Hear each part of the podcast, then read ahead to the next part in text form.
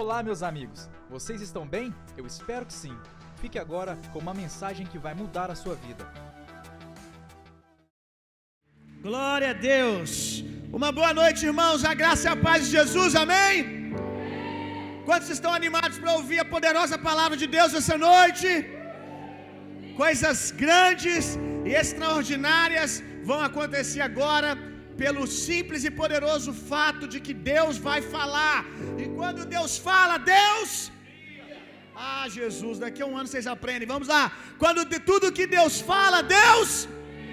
Tudo que Deus fala, Deus cria, meu irmão. Então, quando a palavra de Deus está sendo pregada, Deus não está te perguntando se você consegue, Deus está te perguntando se você crê. Amém? Deus não está perguntando se você sente que consegue, Deus não está perguntando se você tem força para conseguir. Deus não está perguntando se você tem dinheiro para conseguir. Deus não está perguntando se você tem tempo para conseguir, porque a palavra de Deus, ela é um decreto para aqueles que creem, meu irmão.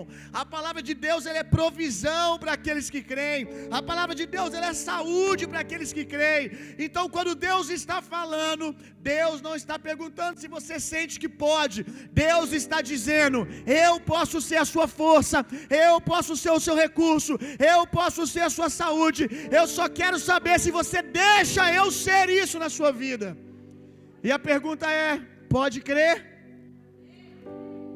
Pergunte alguém do seu lado aí, pode crer? Eu já preguei aqui que foi Jesus que ensinou essa gíria. Vire para quem está do lado e você vai fazer assim: pode crer? Não, com esse desânimo, misericórdia. Eu, eu não estou crendo. Vamos lá, mais uma vez. Pode crer? Aleluia! Se você crer, você verá a glória de Deus, amém? Pastor, eu não consigo crer, então é por isso que eu estou aqui essa noite. É por isso que eu estou aqui essa noite, para te ensinar a palavra. Porque fé vem pelo ouvir e ouvir a palavra de Deus. Se você acha que você não consegue crer, então você está no lugar certo. Porque quando a palavra de Deus chega no seu coração, fé chega também. À medida que a palavra de Deus vai alcançando o seu coração, fé vai crescendo, fé vai aumentando, e os sinais acompanham aqueles que creem. Eu costumo dizer, quando alguém chega para mim assim, pastor, eu eu não estou conseguindo uh, responder a palavra de Deus com relação à santidade, e eu tenho feito muitas besteiras, e por isso eu vou parar de ir no culto, porque eu acho que eu sou muito hipócrita, uh, eu acho que eu não estou uh, honrando a Jesus, então eu vou parar de ir. E eu sempre digo: é exatamente isso que o diabo quer que você faz. É exatamente isso que o diabo quer que você faz.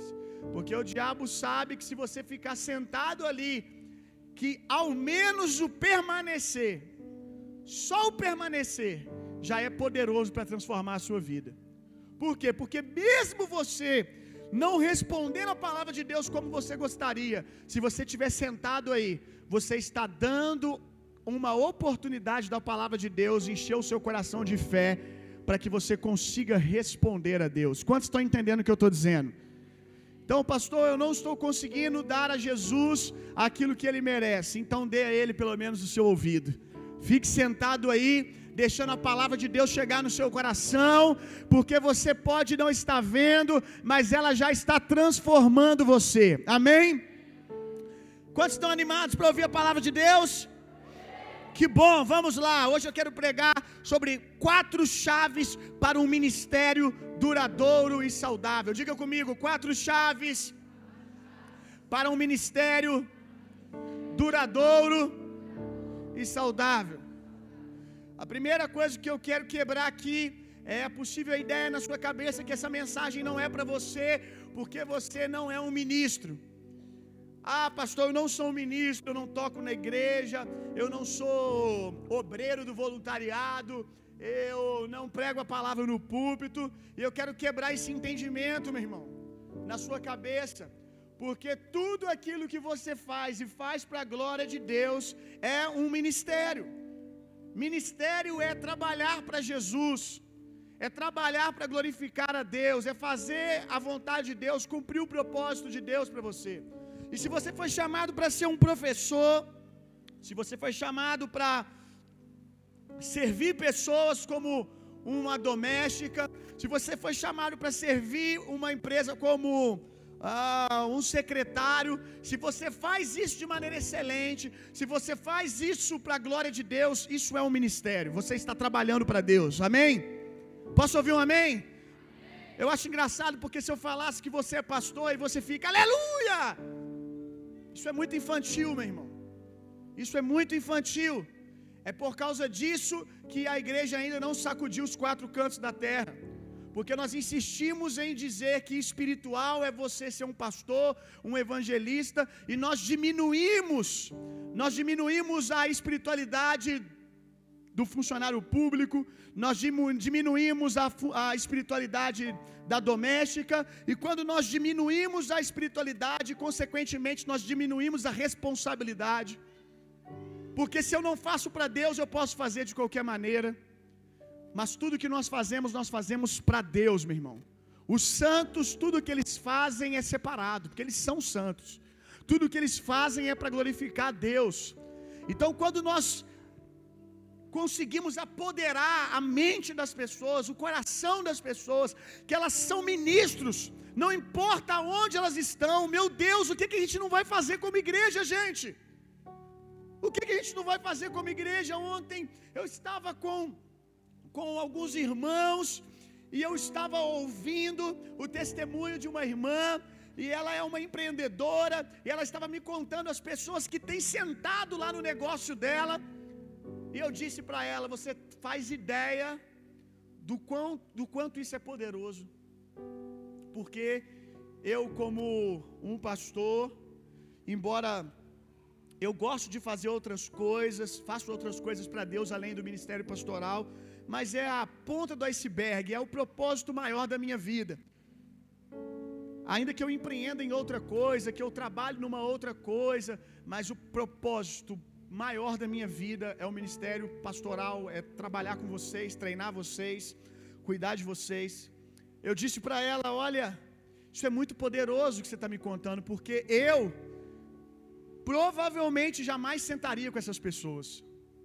Provavelmente essas pessoas jamais iriam lá no meu gabinete. Mas elas estão sentadas com a igreja que é você, com a ministra do evangelho que é você, todos os dias. Ela contou para mim que um dos atendimentos que ela estava fazendo, ela sentiu de Jesus de chamar a pessoa para vir à igreja, e ela fez esse convite. E era terça-feira, a pessoa virou para ela e falou assim: Será que dá tempo de eu ir hoje ainda, de eu ir em casa, me arrumar e estar tá no culto hoje à noite? Ela disse: Vai dar tempo sim. E essa pessoa veio aqui à igreja e depois, impactada, falou com ela assim: Olha, eu subi aquela rampa, eu já subi a rampa chorando, eu nunca experimentei um ambiente daquele. Eu já subi a rampa sendo tocado pelo Espírito Santo. E deixa eu dizer uma coisa para você. Eu acho que eu já ouvi assim, pelo menos mais de 20 testemunhos de pessoas que subiram naquela rampa pela primeira vez e já foram tocadas ali. Olha que coisa linda. Por quê? Porque o cara que está ali na rampa, ele está começando a entender que ele não é menos espiritual do que eu e menos ungido do que eu, porque eu estou com o microfone, ele está com a placa. Quando ele entende o papel dele, as pessoas não são glorificadas quando elas sentam aqui para ouvir a mensagem. Elas não são tocadas, melhor dizendo. As pessoas não são tocadas, não são cheias do Espírito Santo quando elas me ouvem pregando. Elas são cheias do Espírito Santo quando elas encontram com um cristão, com um homem e uma mulher de Deus. Então aquilo que a gente tem vivenciado na rampa, que bom que a gente já está lá na rampa. Que a gente possa ir para a rua, amém? Que você possa entender que você, não importa o que você faça, você é um ministro do Evangelho, amém? Você é alguém comissionado por Deus para reconciliar pessoas com Deus para dizer para as pessoas que elas não precisam mais ser inimigas de Deus, que Jesus veio, Jesus uh, pacificou o relacionamento delas com Deus, por meio do sangue de Jesus, elas não precisam ser mais inimigas de Deus, elas não precisam mais viver correndo de Deus, porque Jesus já morreu a morte delas, Jesus já levou toda a maldição e agora elas podem ser justas, elas podem ser amigas de Deus. Então, tendo feito essa introdução, vamos aos quatro as quatro chaves para um ministério duradouro e saudável. Duradouro. Tem muita gente que tem ministério estrela cadente, né? Já viu estrela cadente? Dá aquele brilho que rasga o céu que você fica de boca aberta. Mas eu não sei se você já percebeu, depois daquele brilho ela morre. É o último brilho dela. Ela brilha, mas depois ela desaparece. Então tem muita gente que tem ministério estrela cadente. Começa muito bem. Uf, brilhando todo mundo. Meu Deus, que chamado. Meu Deus, que pessoa violenta em Deus. Que unção, que autoridade. E de repente, uf, some. Você não sabe onde foi parar, o que, que aconteceu. Quem já viu pessoas assim? Talvez você já teve uma fase assim, aonde você começou muito bem e depois você se perdeu. E eu quero te ajudar hoje a ter um ministério saudável.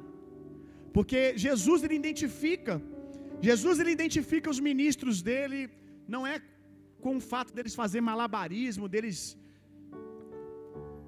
fazerem muito barulho. Tem uma característica os ministros de Deus. A Bíblia diz que eles são frutos fiéis. Eles são frutos que permanecem. Diga comigo, frutos que permanecem. Então, um ministério saudável é um ministério que permanece. É aquele que chega até o final da corrida, como diz o apóstolo Paulo, e diz: Cheguei, aleluia. Valeu a pena ouvir do Senhor naquele grande dia, servo bom e fiel. Não que no, no, decorrer do ministério nós não vamos ter dias difíceis, dias de que você não quer orar, dias de que você não quer ler a Bíblia, dias de que você não quer fazer a vontade de Deus. Esses dias vão chegar para todo mundo, mas os fiéis, eles conseguem permanecer, eles conseguem se manter firmes mesmo no dia mal. E eu quero te ajudar. Primeiro, primeira chave para um ministério duradouro e saudável.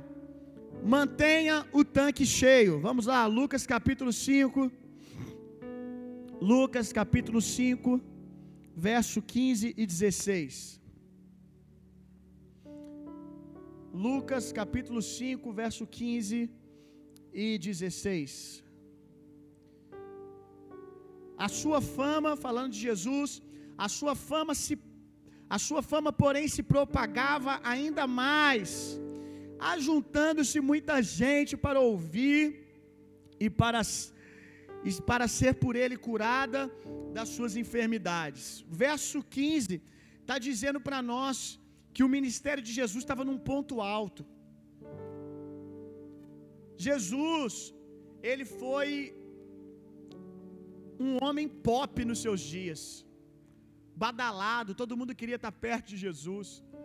Aqui está dizendo que Jesus teve fama, mas olha que interessante, no ponto mais alto do ministério dele, de muita fama, então você concorda comigo que quanto mais pessoas, mais demanda?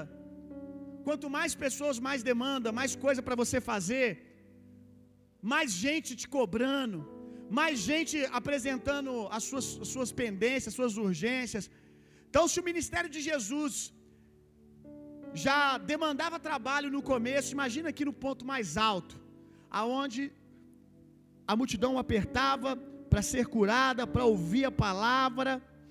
Mas olha o que ele faz no verso 16. Ele, porém, retirava-se para o deserto e ali orava. Se tem uma coisa, meu irmão, se tem um lugar, se tem um lugar que é perigoso, é o sucesso. Se tem um lugar que é perigoso é quando tudo está dando certo. E é aqui que muitos ministros se perdem. Porque quando a gente está começando a caminhar com Jesus, aí você ora muito, você jejua muito, você lê muito a palavra, mas aí você começa a ver os frutos do seu chamado, do seu ministério, as portas começam a se abrir para você, a agenda vai aumentando, não só a agenda como pregador, mas vamos lá, você tem um consultório de dentista e esse é seu chamado. Aí quando você não tinha ah, atendimento nenhum, você abriu o consultório, tinha dois clientes por semana, no resto dos horários você ficava orando. Lá dentro do consultório, andando de um lado para o outro, Jesus, eu te louvo, bendito és o teu nome. já que eu não tenho cliente aqui nesse horário, eu vou orar, eu vou buscar o Senhor. Aí os clientes vão chegando. Aí você chega no ponto alto de sucesso, tudo aquilo que você orou agora está acontecendo. Tem fila lá fora para poder arrumar a boca contigo. Até o Whindersson Nunes está lá para poder botar os dentes maneiro. Está lotado o seu ministério. Todo mundo está te querendo. Sabe, todo mundo quer uma consulta com você. A sua fama correu na, na cidade. Sua fama correu, você, você deixou a boca do pastor Bill igual a do, do Whindersson, não, que eu acho que aqueles dentes dele de, de tubarão muito grande. Mas igual jogador de futebol depois da fama. Aí você fez um milagre na boca do pastor Bill, agora todo mundo quer consulta com ele. É o ponto alto, é o ponto de sucesso. E agora é a hora que muitos se perdem. Quando o sucesso chega, quando tudo está dando certo. Agora, olha o que Jesus nos ensina, gente. No ponto alto da fama, ele, porém, retirava-se para os desertos para orar. Jesus não deixava as urgências das pessoas determinarem o, nível dele de comunhão com Deus. Eu comecei orando, eu comecei dependente de Deus e eu vou permanecer dependente de Deus. Se quando eu não tinha ninguém no meu consultório para que eu atendesse, eu orava, quanto mais agora. Quanto mais agora, eu quero dizer para Deus, agora eu vou para o deserto. Deserto fala de solitude, de ir para o lugar para ficar sozinho com Deus. Irmão, solidão é uma coisa, solitude é outra. Solidão adoece. Agora, solitude é você conseguir estar com Deus e com você mesmo. Como isso é precioso. Como é precioso você ir para a solitude, ir para o lugar secreto e dizer: Eu não sou o meu sucesso, eu não sou o que as pessoas estão gritando ao meu respeito, só o Senhor sabe quem eu sou.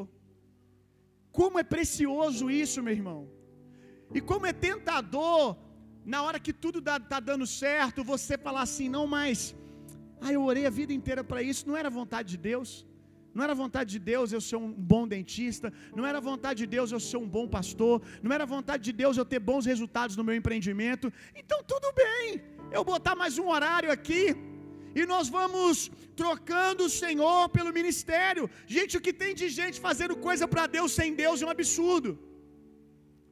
O que tem de gente fazendo coisas em nome de Deus sem Deus.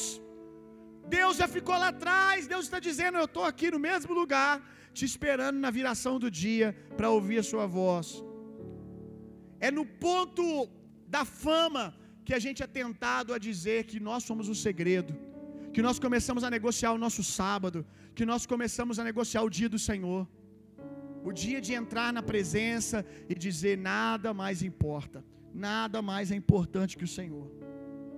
E eu sei que quando eu falo essas coisas, várias desculpinhas vêm na sua cabeça. E talvez as suas desculpas sejam boas e talvez deixe até alguém emocionado, fala assim: "Rapaz, eu estou com pena de você. Deus também deve ter pena de você." Eu quero ir para o ponto 2. Segunda chave. Deixe as desculpas. Marcos, capítulo 1, verso 35.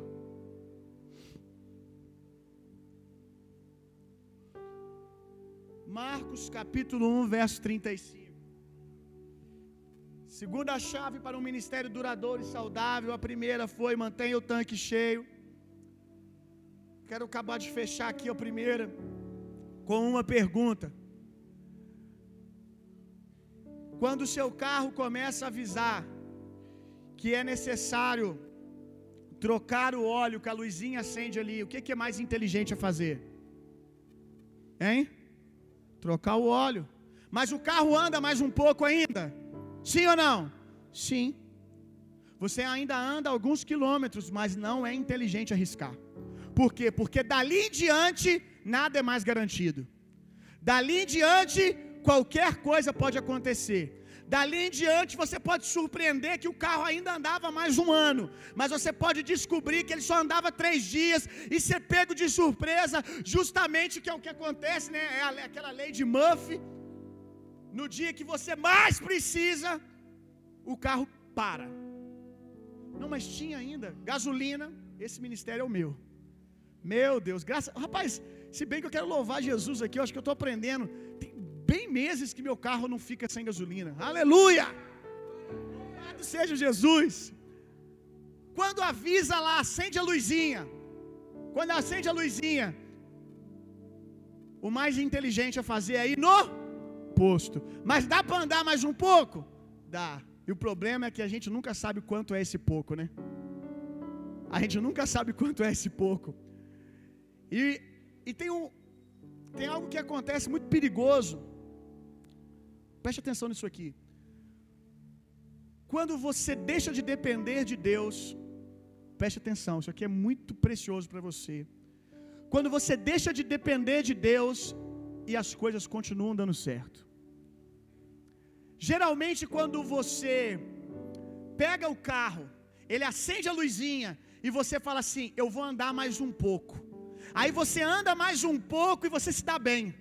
Você andou, acertou a hora de botar gasolina, deu tudo certo. O carro não te deixou na mão. Aí você diz: Uau, foi um bom dia, deu certo. Na verdade, deu certo dando errado.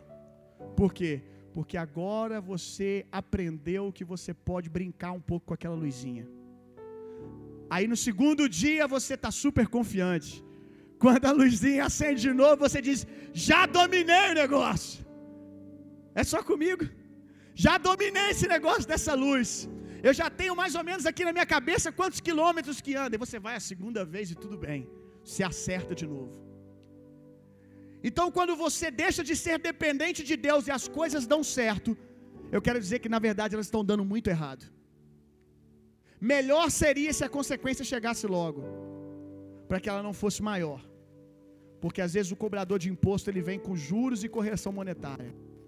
Melhor seria se a consequência já fosse no primeiro dia, e no primeiro dia que você ficou sem depender de Deus, as coisas já não foram tão legais e você correu para Deus. O pior é quando você vai deixando de ser dependente de Deus e as coisas continuam dando certo. As coisas continuam bacana. E você vai aprendendo a não depender de Deus. Você vai aprendendo a brincar com a luzinha. E como eu disse, geralmente a luzinha te arrebenta no pior dia. No dia que você mais precisa, que você sou o cara, eu, eu, eu domino esse tanque de gasolina, eu domino esse negócio. Eu sempre, quando eu estou na beira para cair, eu boto gasolina e tudo dá certo. Eu já aprendi a dominar minha vida espiritual, eu já aprendi. Aí um dia, você tem hora para chegar num compromisso.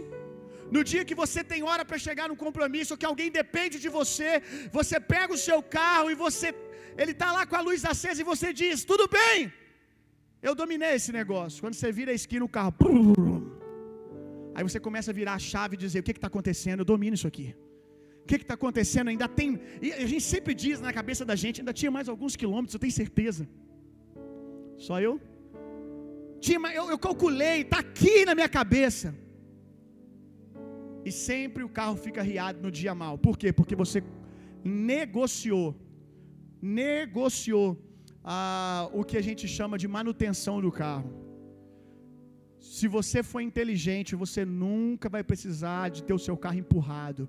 Se você for inteligente, se você respeitar os princípios da palavra de Deus, o dia da troca de óleo, o dia de botar gasolina, o dia de levar lá na. na, na, na, na, na como é que é quando você compra o carro? Lá na na concessionária para revisão, se você respeitar o manual de instruções, você nunca vai passar vergonha tendo que pedir para as pessoas empurrar o seu carro.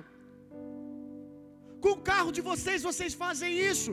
Sabe por que, que vocês respeitam as luzes que aparecem no painel de carro de vocês? Porque vocês acreditam que aquele que fez aquele carro sabe o que está falando e que se você fazer uma queda de braço com ele, você vai se machucar. Você tem fé porque você não conhece aquela pessoa. Você crê que ela sabe o que está fazendo. Mas triste é ver que às vezes nós cremos mais no cara que fez o carro da Ford. A gente crê mais no cara que fez o nosso carro e respeita todos os sinais do que respeitar os princípios que a palavra de Deus nos ensinou, como cuidar dessa máquina aqui que o Senhor fez. Então, ainda no sucesso, meu amigo, tá tudo bem? Para o carro, mantenha o tanque cheio. Amém? Mantenha sua vida de oração e dependência de Deus em dia. Agora sim, deixa as desculpas, Marcos 1:35. E levantando-se de manhã, olha Jesus vindo no culto novo da igreja aqui. E levantando-se de manhã, muito cedo, com certeza ele morava na barreira. De manhã é vocês levantando, muito cedo, aí já é o pastor. E levantando-se de manhã muito cedo, ah, é a barreira, com certeza. Ainda era escuro. Saiu ele e foi para o deserto e ali orava. Pastor, minha agenda está cheia. A de Jesus também estava. Pastor, está tudo lotado. Eu não tenho horário para nada mais. Jesus também não tinha. Mas ele sabia que a pior coisa que ele podia fazer era deixar de depender de Deus. Acorde mais cedo para orar, meu irmão. Elimine as desculpas. Se você quer um ministério saudável, elimine as desculpas. Pare de ficar conversando com a sua alma. Para de ficar conversando com a sua alma, meu irmão. Com a alma você não conversa, a alma você domina. Você não fica batendo papo com a sua alma. Quando, quando eu acordo de manhã, se eu acordar muito cedo, a minha alma vai dizer para mim: Não, para com isso. Tenha mais misericórdia de você. Tenha mais pena de nós. Vamos ficar mais um pouco na cama. Aí você começa a conversar com a alma. Não é verdade que eu mereço? Não é verdade que você está certo? Minha semana foi muito difícil. E a gente começa a bater papo com a alma. A alma, você não bate papo com ela. A alma você domina.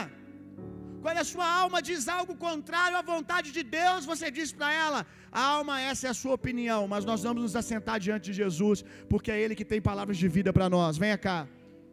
Você tem que aprender a pegar no colarinho da sua alma e dizer: Você não manda aqui. Na Jesus School você vai me ouvir falar isso, você vai aprender isso. Quem aqui tem cachorro?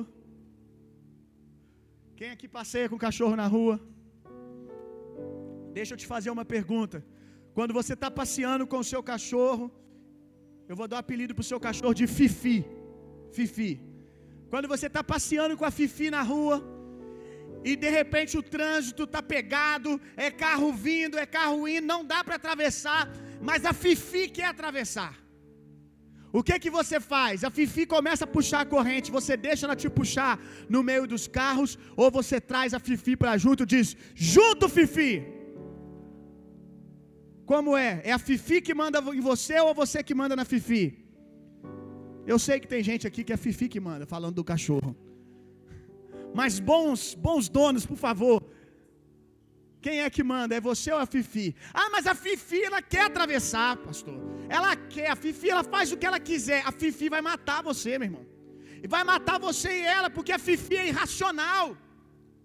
A Fifi não sabe o que é o melhor. A Fifi ela quer atravessar porque ela está apertada, porque ela viu o outro cachorro lá do outro lado da rua. A Fifi aqui é sua alma, então já está falando com alguém aqui. Até a parte do cachorro. Você viu um cara que é um cachorro safado e a Fifi quer ir. Recebe aí, mulherada. A Fifi ela viu o cachorro do outro lado e ela quer, ele não é crente, é um safado. Não tem nada para te oferecer. Não é o homem que Deus falou que tem para você. Ai, mas a Fifi quer, pastor. A Fifi quer, a Fifi quer de qualquer jeito. A Fifi está num dia difícil. Está na prova. E o, e o cachorro bombadão lá é um pitbull.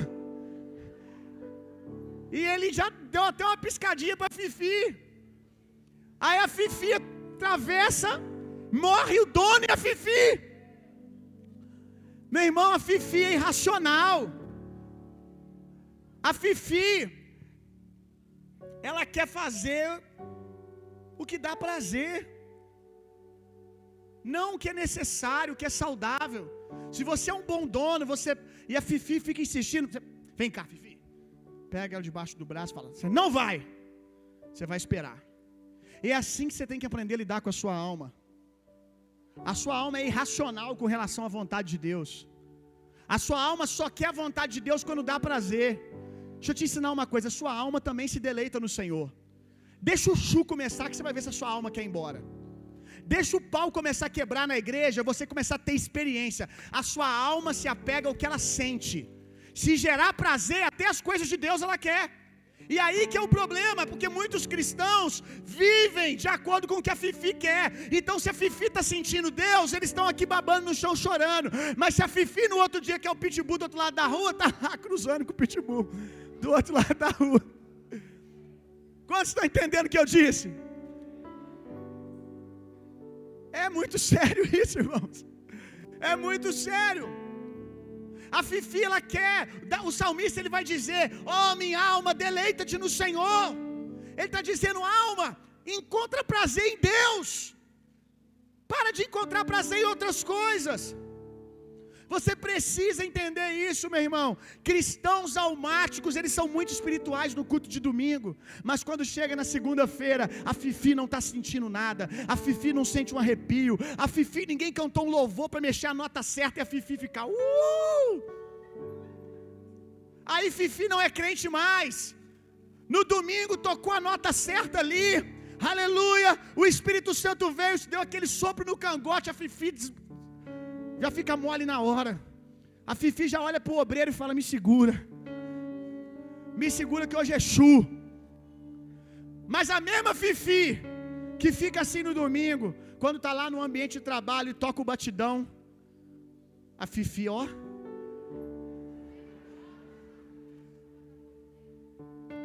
Não pode deixar a Fifi governar, meu irmão. Quem governa é o Espírito.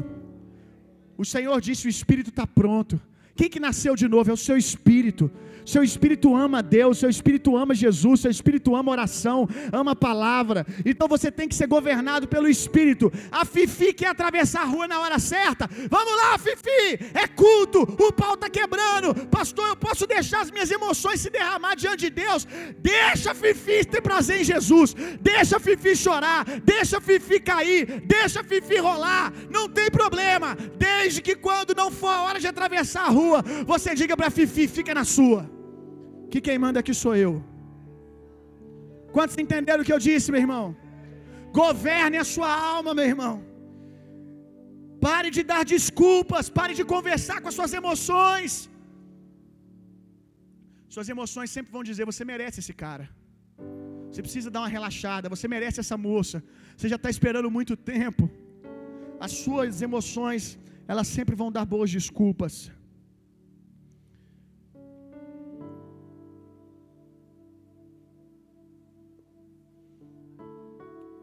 Você que está começando agora, jovem solteiro.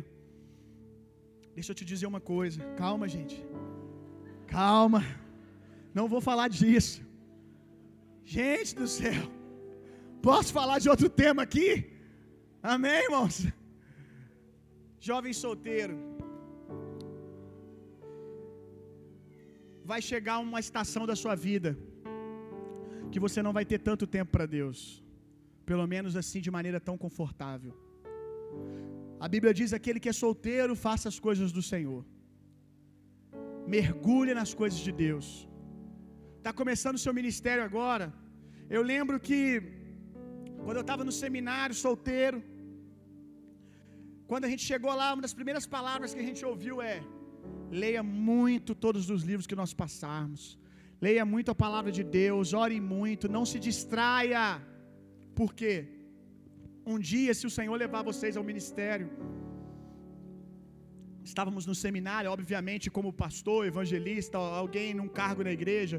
Se um dia o Senhor levar vocês a esse lugar, vocês vão olhar para trás e vão dizer: Eu devia ter sido mais intenso, eu devia ter lido mais, eu devia ter orado mais. Por quê? Porque você não vai ter tanto tempo livre assim. Rapaz, eu ouvi isso tantas vezes. Eu não fui dos mais relaxados do seminário, mas com certeza também eu não fui o número, número um, o mais dedicado, que mais absorveu essa palavra. E quantas vezes no ministério eu já me lembrei disso, quando eu queria, às vezes ah, no seminário eu podia, cheguei a ler três livros durante a semana, meu irmão. A única coisa que a gente fazia era ir para a aula, ouvir a palavra de Deus e voltar para casa. Então eu ficava lendo, lendo, até porque lá tinha cobranças de quantidade de leitura de livro. Na hora de fazer a prova tinha que marcar se ler o livro todo. E eu, às vezes, lia três livros, não eram livros muito grandes, na, na mesma semana. Aí hoje, para acabar de ler um livro, você tem que ficar achando horário.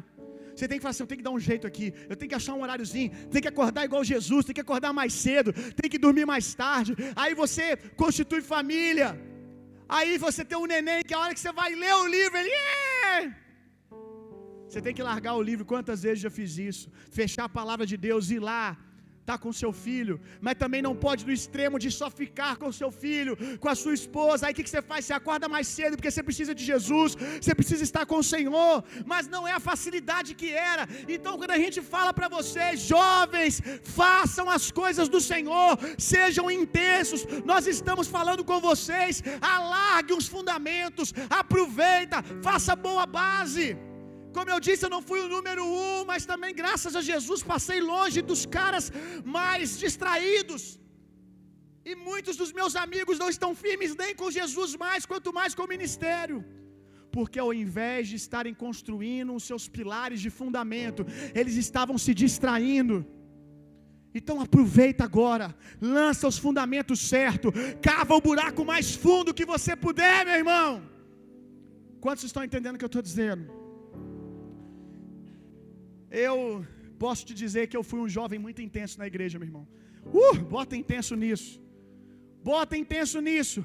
Então hoje eu olho para trás, eu não fico como alguns caras que ficam cheios de saudosismo. Ah, como eu queria voltar naquele tempo. Meu irmão, eu consigo olhar para trás e dizer glória a Deus, aleluia, foi maravilhoso. Eu reconheço tudo que Deus fez. Mas se você me perguntar se eu quero olhar para, se eu quero ir lá para trás, se eu quero voltar, eu não quero. Por quê? Porque eu fui intenso quando eu tive que ser, e agora eu estou sendo intenso nessa fase de agora. Aproveite cada estação que Deus está te dando, meu irmão. Quando for para ser solteiro, seja um bom solteiro, seja um solteiro preenchido em Jesus, porque em nome de Jesus, um dia você vai casar, amém? Deixa eu dizer uma coisa para você: um dia você vai namorar, irmão. Tem gente que está com um grito na garganta preso querendo dar um aleluia, mas vai ficar muito exposto. Você vai namorar um dia, meu irmão. Agora, se um dia você vai namorar, por que, que agora que não era de, hora de namorar, você vive como quem namora sem ninguém?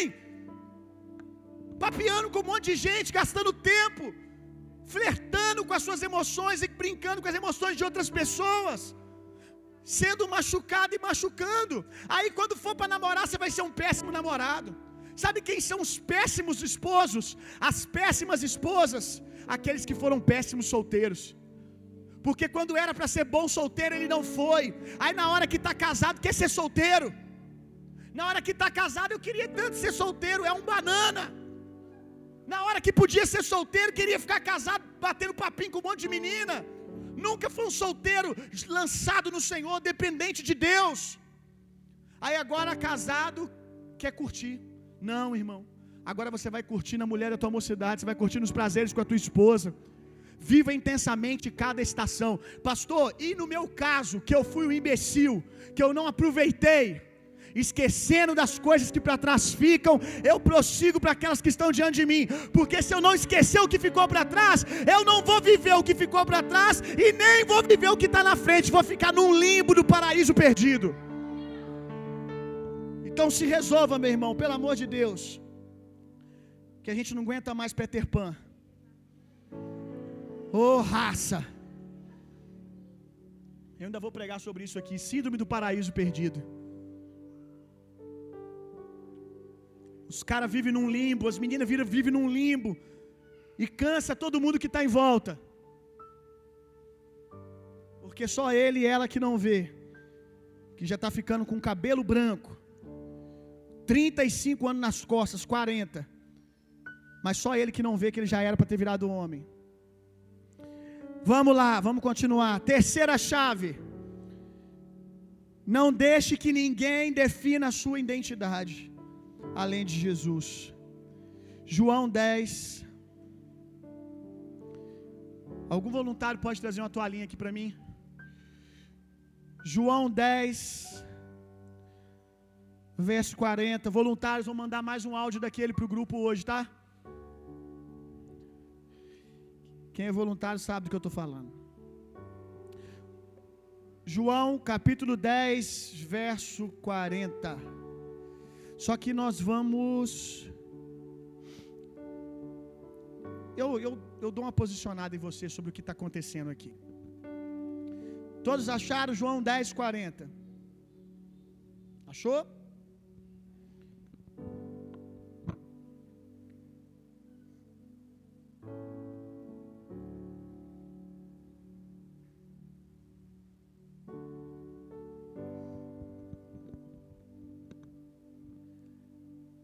Retirou-se outra vez para além do Jordão, para o lugar onde João tinha primeiramente batizado, e ali, diga comigo, ali ficou. Eu estava no meu devocional, eu acho que. Obrigado, Silmara. Eu estava no meu devocional, acho que semana passada, ou retrasada, dentro de uns 15 dias. Eu lendo a palavra, eu li esse texto, e meu coração queimou quando eu estava lendo esse verso 40. Por quê? Porque nos versos acima, Jesus está sendo confrontado pelas pessoas sobre o fato dele dizer que ele era o filho de Deus. As pessoas estão dizendo para ele: Você não é. E estão tentando de todas as maneiras morar, como diz os, os jovens, morar a mente de Jesus, colocar questionamentos na cabeça dele confrontando o que ele está dizendo sobre ele. E quem aqui não está passando, ou talvez não está, mas já passou por momentos assim, aonde você tem uma palavra de Deus, você sabe o que Jesus falou para você, aonde Ele quer levar você, como Ele te vê, e as pessoas ficam dizendo para você ou as circunstâncias que você não é. Então eu quero aprender com Jesus. Quando as pessoas estiverem dizendo para mim que eu não sou aquilo que Deus diz que eu sou, eu volto ao início de tudo. Olha que coisa linda isso, meu irmão. Você acha mesmo que é por acaso que a Bíblia dá essa ênfase e retirou-se outra vez para além do Jordão? Para onde?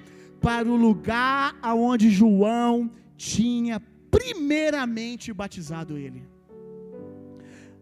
Diante daquele confronto todo, tantos questionamentos, tanta gente falando que ele não era. Olha como que Jesus guarda a mente dele. Eu vou ao início de tudo. Jesus poderia ter ido para orar em qualquer lugar, amém? Ele ora em vários lugares, a gente vai procurar na palavra de Deus, você já viu aqui nos desertos. Mas por que que aqui ele não foi simplesmente no Jordão? Ele foi no lugar aonde ele foi batizado. Por que que ele foi ali? Ele foi trazer à memória o que ele ouviu do Pai naquele dia. Isso é incrível, meu irmão. Deixa eu voltar na minha história. Aqui as pessoas estão me questionando, as pessoas estão dizendo que eu não sou. Eu quero voltar lá no início aonde eu não tinha ninguém, aonde essa multidão não estava comigo, aonde eu não tinha sucesso, eu quero voltar lá no início, aonde quando eu não tinha nada e o Senhor estava falando comigo: Tu és o meu filho amado, em quem eu tenho prazer. Talvez você está precisando voltar no início, meu irmão. Ah, eu já fiz isso algumas vezes, meu irmão. Algumas vezes eu já fiz esse exercício de voltar onde tudo começou. Onde tudo começou, que eu só tinha o Senhor. Eu não tinha resultado.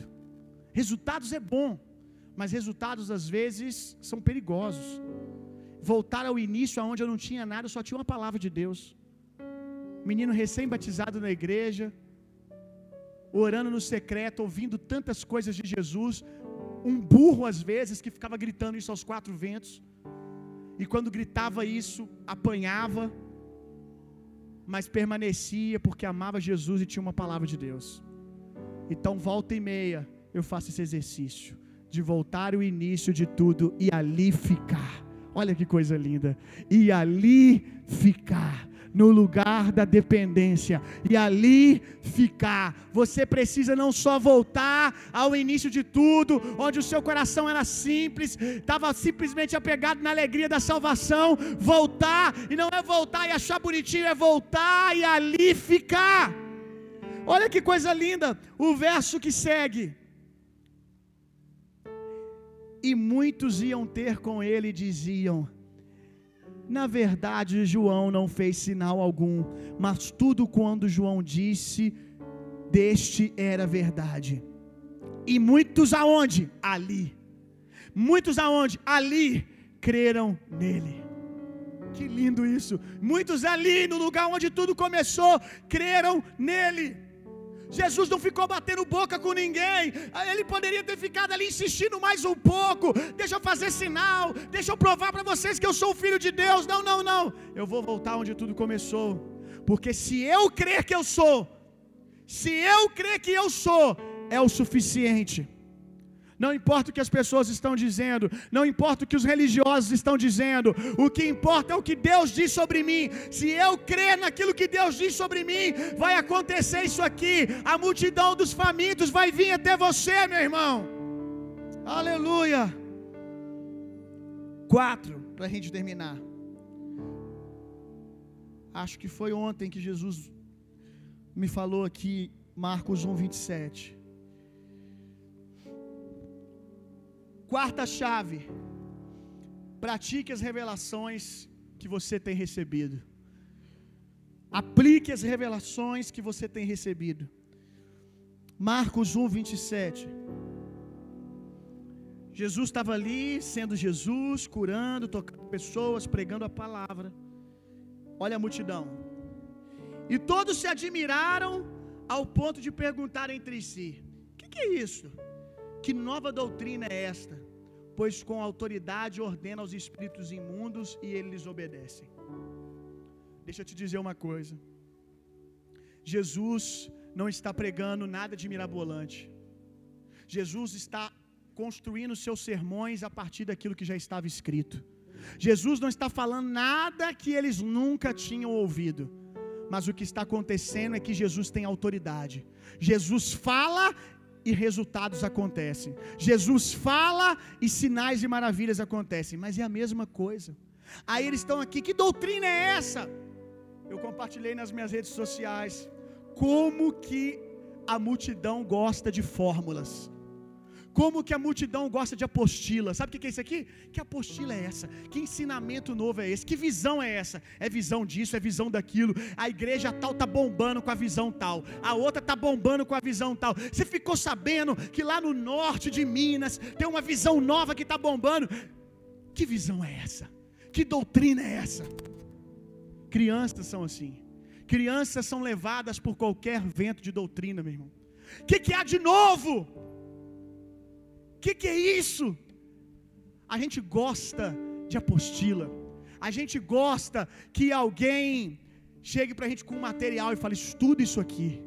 Se tem uma coisa que, eu, eu, eu, sabe, eu fico bravo é com o negócio de apostila. Não que nós não usemos pela didática, mas eu tenho assim um irque porque eu vejo como que as pessoas elas se deslumbram com uma apostila que não está dizendo nada mais, nada menos que aquilo que está escrito. Aí apostila sobre amar pessoas. E tudo que está escrito ali está na palavra de Deus. Não, mas é um ensinamento novo. Botou um tema novo. Uh, que visão é essa? Vamos atrás dessa visão. A gente precisa parar de dificultar, meu irmão, e simplificar as coisas. A gente não ia precisar de uma apostila sobre discipulado se a gente simplesmente entendesse que discipulado é amar pessoas e se doar por elas a gente não ia precisar de uma visão de discipulado, se a gente entendesse que discipulado é simplesmente amar as pessoas e se doar por elas. E se você ama as pessoas e se doa por elas, você vai dar o seu tempo para elas. Aí não vai precisar alguém dizer para você que tem que ser uma vez por semana ou três. Por quê? Porque você vai dar o que elas precisam. Se elas precisam uma vez na semana, ótimo. Se não está precisando mais uma vez por semana, porque ela aprendeu a ser um discípulo de Jesus, ótimo também. Você vai cuidar de uma outra pessoa agora. Quantos estão entendendo o que eu estou dizendo? Mas a gente gosta de olhar para as coisas e falar: vamos criar uma apostila sobre isso? Vamos criar uma apostila sobre isso? Vamos, vamos buscar uma visão sobre isso agora. Quando Jesus só estava falando aquilo que os próprios fariseus já falavam. Tem uma coisa interessante sobre os fariseus. Eles tinham um hábito, uma curiosidade para você. Eles tinham um hábito de toda vez que eles aprendiam uma revelação nova, eles você vai lembrar de uma passagem, eu não vou mergulhar nisso, mas você que lê Bíblia, você vai lembrar.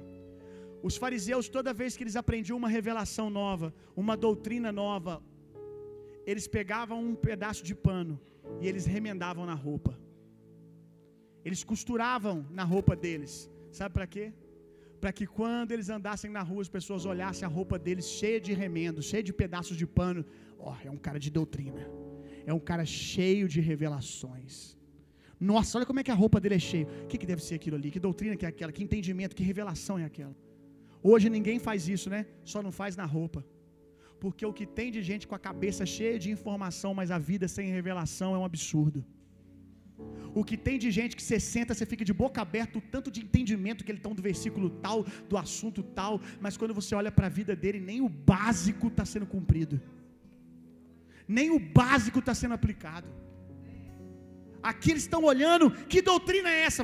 Vamos costurar aqui, vamos mostrar que a gente tem mais um entendimento da palavra de Deus. Você quer ter um ministério duradouro e saudável? Comece a cumprir o básico que está escrito, meu irmão. Não adianta nada você chegar aqui no domingo e você sair. Rapaz, que palavra aquela do pastor. Tá doido, que entendimento foi aquele. Aí comenta com um, aí comenta com outro, tal. Aí passa outra semana na terça, você recebe um outro negócio. Meu Deus do céu, que entendimento. Aí daqui a pouco você vira um caçador de revelação também. Aí você, nossa, olha o entendimento que eu tive. A pergunta é: você praticou o que foi ensinado? Porque se você não praticou, você está inchando só a sua cabeça. E o Evangelho não é para o seu intelecto, o Evangelho é primeiramente para o seu coração. Para transformar a sua vida, meu irmão. Você está praticando. Se alguém chega para você aqui e prega assim, olha, porque Jesus diz, às vezes um irmão humilde, chega aqui, não é aquele irmão intelectual com palavra bonita, mas ele chega aqui e prega a Bíblia para você. Ele manda você abrir lá a palavra e diz assim: Olha, porque Jesus diz que nós temos que amar uns aos outros, como Ele nos amou. Aí ele constrói todo o esbocinho dele em cima disso, fecha e vai embora, você sai falando mal. Nossa, palavra rasa. Tá doido sair de casa um dia chuvoso, o cara vem me pregar que eu tenho que amar os irmãos como Jesus amou. Que isso, cara? Pô, o pastor tá de brincadeira. Agora eu acho engraçado quando você vai na internet um cara falando um monte de borracha, mas falando bonito, você fica batendo palma. Falando um monte de borracha, o texto, o cara já voou do texto bíblico, já está lá na, na, na, Via Láctea, e porque ele está falando legal, você está. Uh! Nossa, ele está explicando sobre o fato de Adão ter ou não umbigo. Idiota! O que, que isso vai mudar a sua vida, seu tolo? Uma hora de YouTube, porque agora você sabe se tinha umbigo, se não sabe. Se tinha, se não tinha. Meu Deus do céu, cara. Ah, porque o cara ensinou que os anjos eles manobram de um jeito tal e o outro anjo faz assim. Tolo! O que, que isso está acrescentando na tua vida? Está só enchendo o seu intelecto para você sentar numa mesa e ser arrogante com as pessoas. Eu fico, eu fico mais com o irmãozinho que chegou aqui e pregou João 3,16 e não saiu da Bíblia hora nenhuma. E mais, principalmente se esse irmãozinho for o cara do amor na igreja. Se esse irmãozinho for um cara que eu sei que o que ele está falando, ele aplica no dia a dia dele. Isso que me interessa, meu irmão. A nossa geração está ficando viciada em revelação, gente. A nossa geração já viu sobre uh, o versículo tal em 300 ângulos, mas até agora não aplicou o que está escrito, que é óbvio. Já, já entendeu a visão de fulana, de ciclana, de um outro, do outro, do outro, mas aquilo que está óbvio. Ah, porque João 3,16 fala disso também, fala daquilo, fala disso. Mas e o óbvio? Você já aplicou? Não. Então gasta seu tempo com isso ao invés de ficar buscando uma revelação nova. Quantos estão entendendo o que eu estou dizendo? Aleluia! Não se torne um colecionador de revelações como os fariseus, meu irmão.